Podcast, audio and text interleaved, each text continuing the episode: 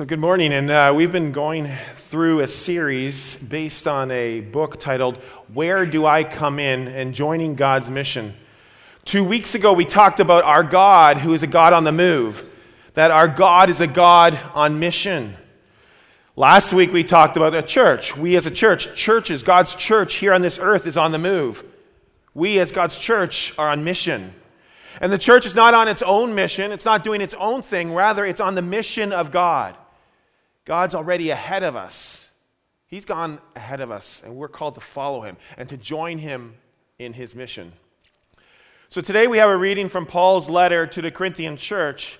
And the Corinthian church during this time in history had lost God's mission. The Corinthian church had become corrupt.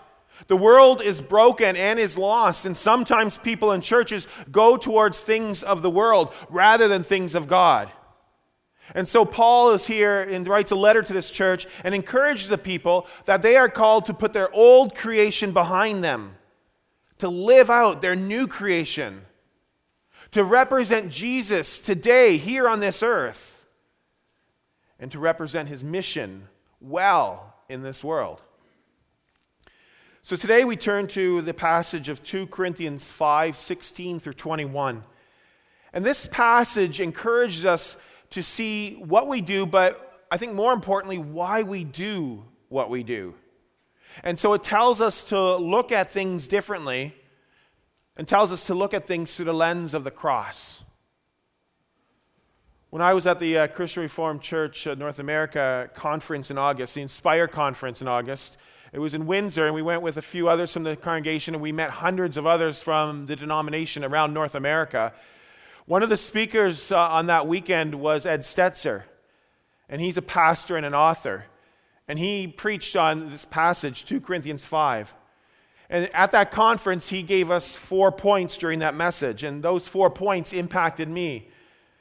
And I'm going to be using those four points this morning as a basis as we hear about this passage. And those four points are we get a new point of view. We get a new perspective. We get to see new things, so we get a new point of view.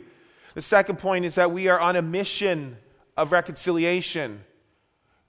God has reconciled us to himself, and he calls us to be on mission with the reconciliation which he gives us. We are ambassadors of Christ, and that ties very closely to being on mission with reconciliation. We're ambassadors of Christ. And we do all this, and we are all this because of the cross, Christ's work on the cross. So let's read from 2 Corinthians 5 16 through 21. 2 Corinthians 5 or 16. So from now on, we regard no one from a worldly point of view.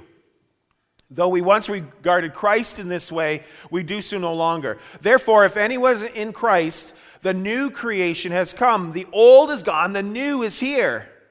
And all this is from God, who reconciled us to himself through Christ and gave us the ministry of reconciliation. That God was reconciling the world to himself in Christ, not counting people's sins against them. And he has committed to us the message of reconciliation. So we're therefore Christ's ambassadors, as though God were making his appeal through us. So we implore you on Christ's behalf be reconciled to God. And God made him who had no sin to be sin for us, so that in him we might become the righteousness of God. This is the word of the Lord. Thanks be to our God. Let's pray. Father God, Son, and Holy Spirit, we thank you for your word. And may we read your word not just for information, but for spiritual transformation. And may through this reading we begin to understand and live out how the cross of Jesus compels us to live out your mission on this earth today. In Jesus' name we pray. Amen. So we're going to dive right into these four points. And again, the four points of this passage are that we get a new point of view. We are a mission of reconciliation. We are ambassadors of reconciliation. We're ambassadors of Christ. And we're all this because of Christ's work on the cross. So, as believers, we are given a new point of view. Verse 16 states So from now on, we regard no one from a worldly point of view. That means, as believers, we are given a new perspective. In our devotional readings this week, through the book that we're going through, there was a brief illustration about Michelangelo. The great Michelangelo was uh, once seen transporting this huge chunk of rugged rock through the busy streets of Florence. And as people watched him doing this, and they just kept wondering, like, why on earth would he be doing this and, and give so much trouble and mo- so much effort for something that's so ordinary and very unattractive? And so they asked him about this, and his reply was, because there is a person inside longing to get out. Now, eventually, from this huge, unattractive rock, Michelangelo sculpted his masterpiece statue called David. Michael, Michelangelo had imagination and he could see a different point of view.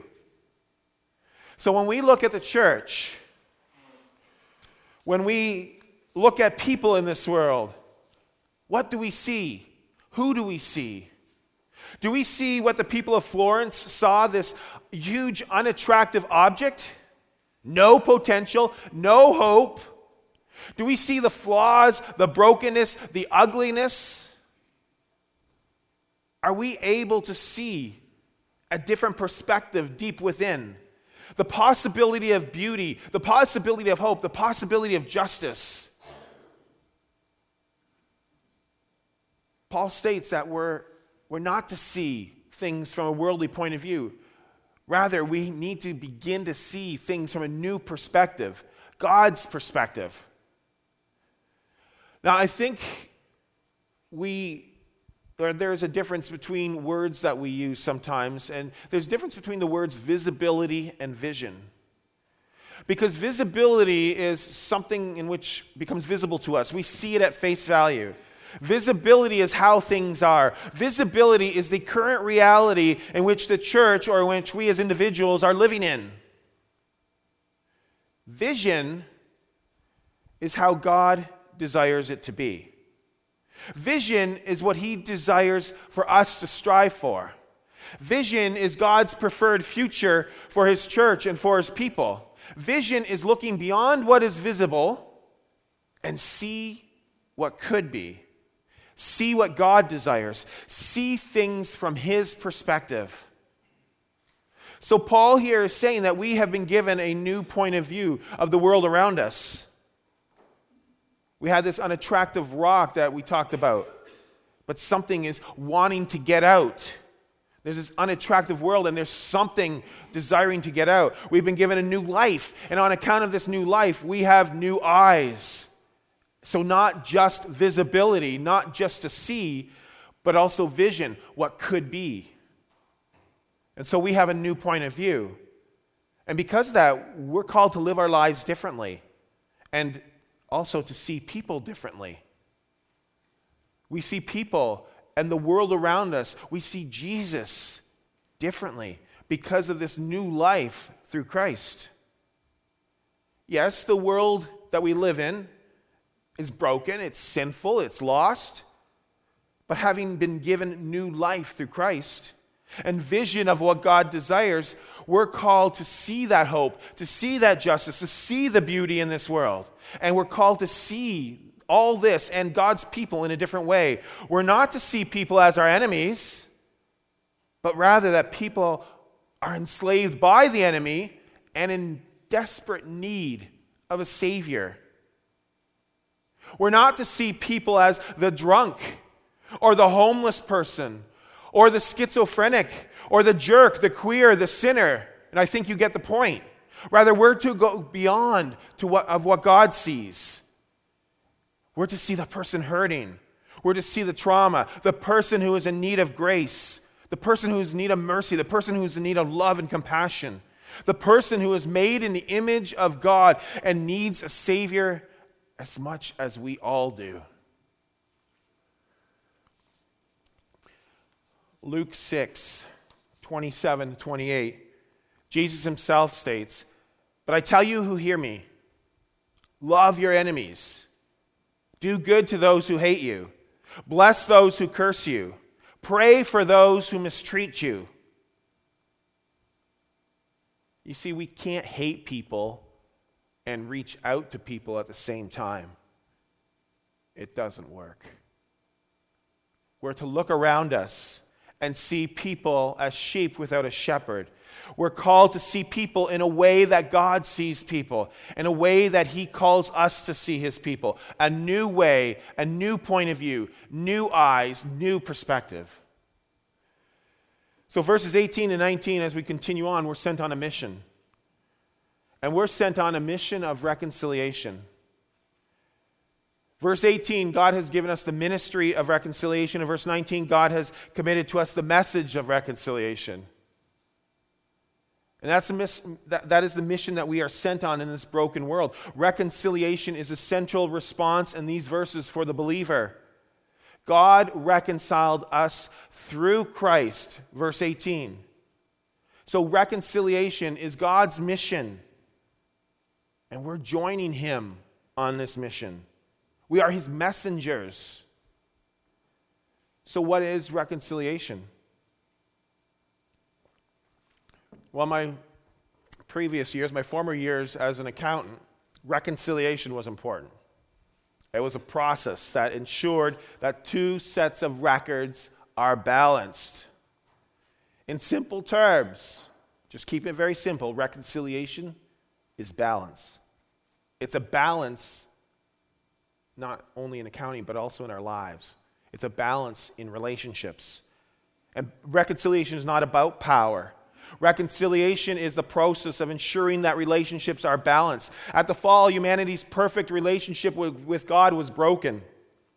Through Christ, He came to reconcile the world to God and have us reconciled to God, reconciled to God and to one another. And even between God and us, reconciliation is not about power, but ensuring that there is balance to the relationship with Him through Christ. Again, at the fall, there was that estrangement because, our, because of our relationship with God.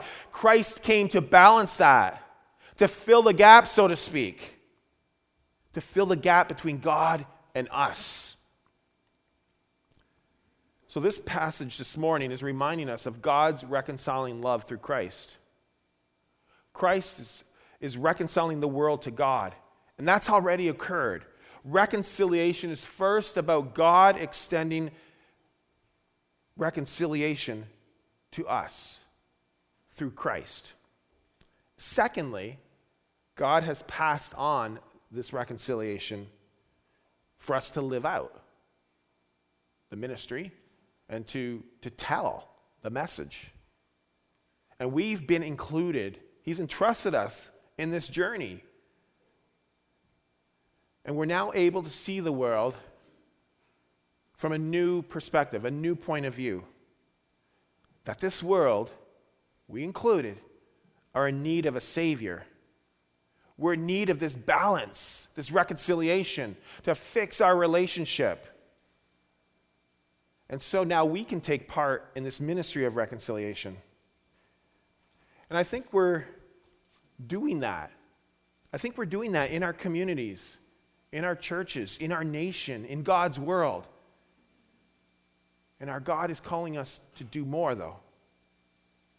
And this all ties into the next point that we are ambassadors of reconciliation. We're ambassadors, and ambassadors, they represent. An ambassador is a representative of a ruling authority, and don't get authority confused with power. But ambassador is representative of ruling authority. An ambassador is a high ranking diplomat who represents a nation or government. And often an ambassador is in another country living at the embassy and, and represents his or her home country in this foreign country. So, ambassadors of Jesus Christ represent Jesus, and they represent his kingdom here on this earth. We follow our King Jesus in his kingdom work, and we represent our King and our Lord. We represent God's love and His grace. We represent His reconciliation. And we don't go out seeking power because that's not what God desires for us. Remember, He desires balance. But we're sent out as representatives, as ambassadors, representatives of a loving, gracious, humble king. And as disciples of Jesus Christ, we've been given quite the title because we've been given quite the task. As verse 20 states, we're therefore Christ's ambassadors, as though God were making his appeal through us. We are called to respond as being Christ's ambassadors of reconciliation. When we're called to be ambassadors, we're called to extend God's love and grace. God sends out ambassadors on behalf of a power, not, not rather, not on behalf of a power tripping king, but on behalf of a loving, humble king. Now, as ambassadors and ambassadors of reconciliation, there's often risk and it has its challenges. So, as ambassadors, we need to be intentional. We need to pursue reconciliation. And we need to pursue reconciliation through our thoughts, our deeds, and our words. So, God desires us to be ambassadors through our thoughts, through thinking reconciliation. Our thoughts are to be centered toward Christ. Paul states this in another letter to the Philippian church, Philippians 4, verse 8. Whatever is true, whatever is noble, whatever is right, whatever is pure, whatever is lovely, whatever is admirable, if anything is excellent or praiseworthy, think about such things. And here, Paul is in this passage as ambassadors of Christ, he's saying, don't think from a worldly point of view, but think from a godly point of view.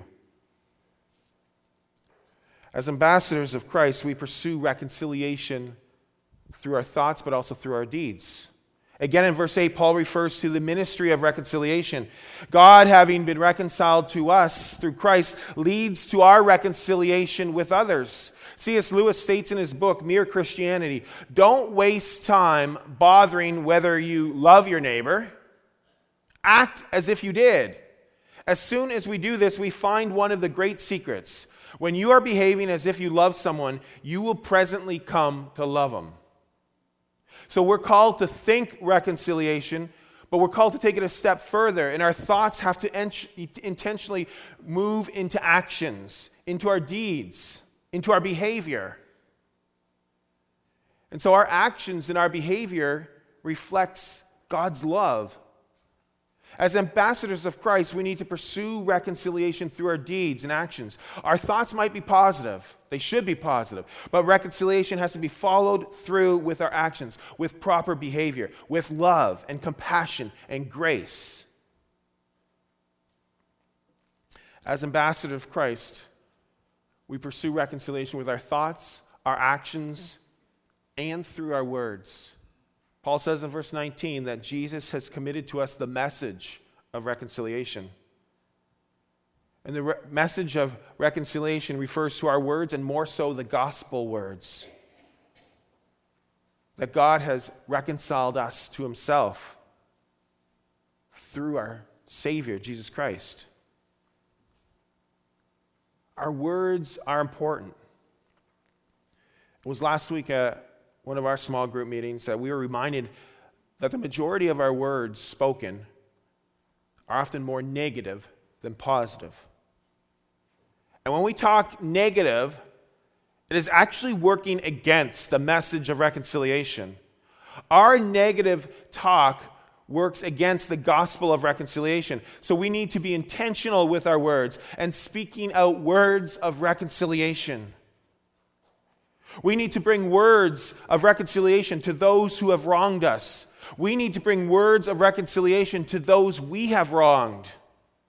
And not just to the easy ones, but as Christ says, to our enemies, those who are difficult to approach, those who we'd probably say, well, we'd rather not go there. As ambassadors of Jesus, we bring the message of reconciliation to others we reflect the gospel of reconciliation to others. And by doing so, we reflect a God of reconciliation. Learning what it means that God reconciled himself to us and learning how to reconcile to one another is mission.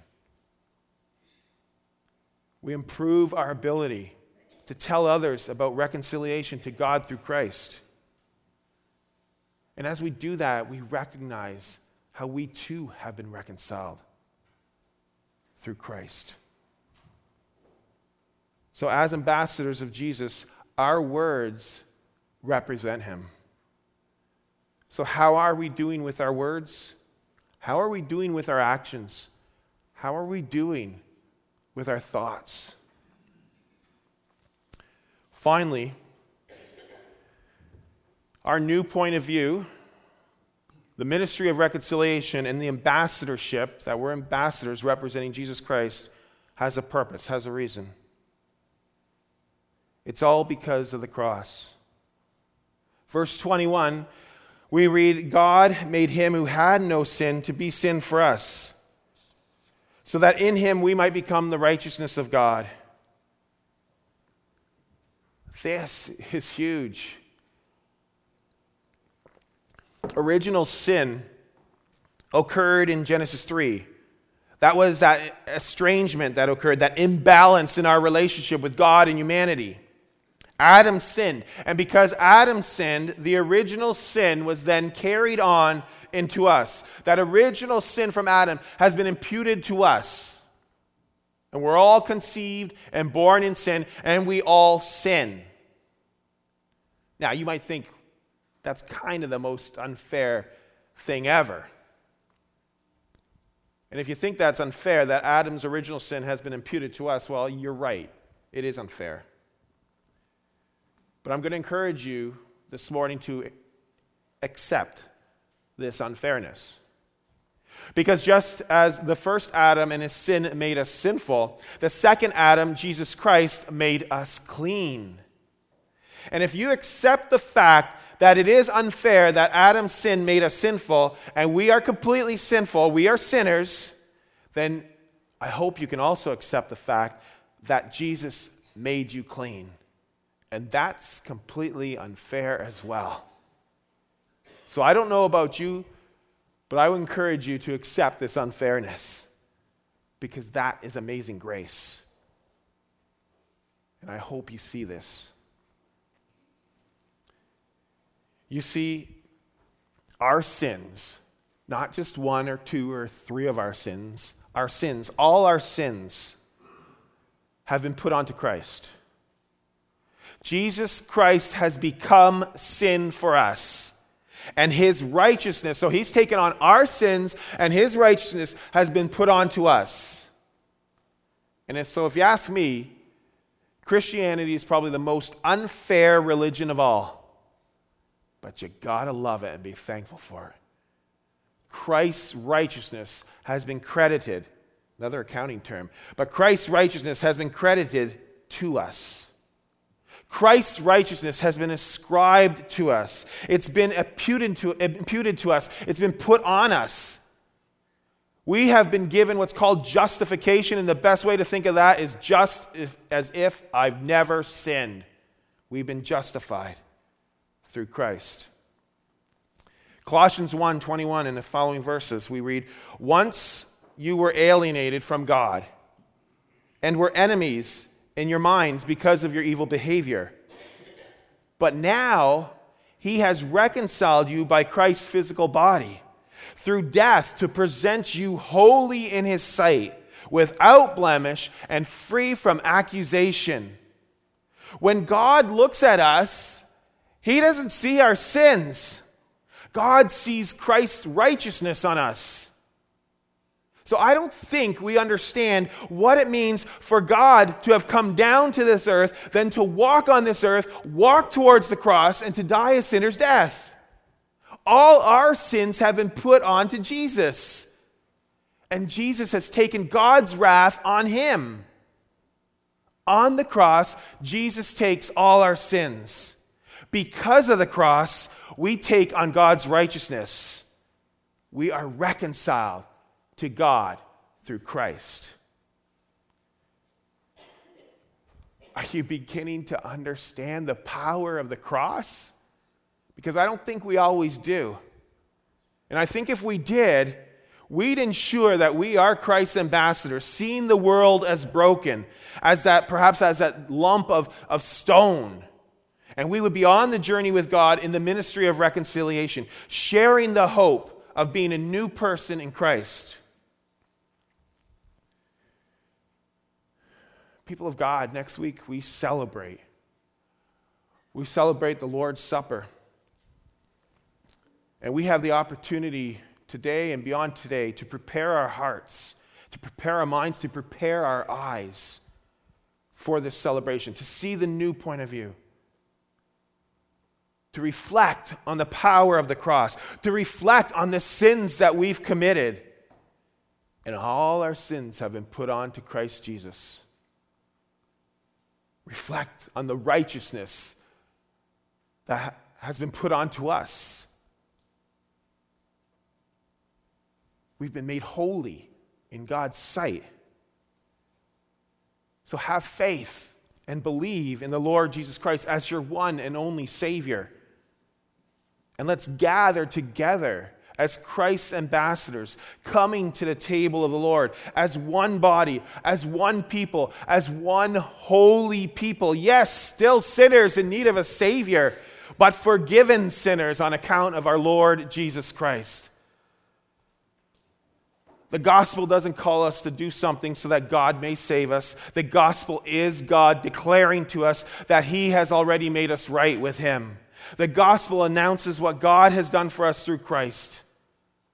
What a message and ministry to be believed and to live out and be sent out into this world with. Do I hear an amen? Amen. Let's pray. Lord God, our sins are so great, and yet your love and your grace is greater. And through your Son, Jesus Christ, and his love through the cross, we have been forgiven.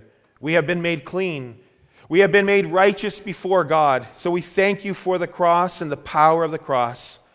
And through the power of the cross and the power of your Holy Spirit in us, help us to see things not from a worldly point of view, but a new perspective. That we live in a broken, sinful world, but that, that there's hope and grace through Jesus Christ. Turn our hearts to you to believe and have faith, knowing that you have reconciled us to you and that you call us to share this ministry of reconciliation with others. So we stand here before you and we offer our lives to you on account of the cross. In the powerful name of Jesus, we pray. Amen.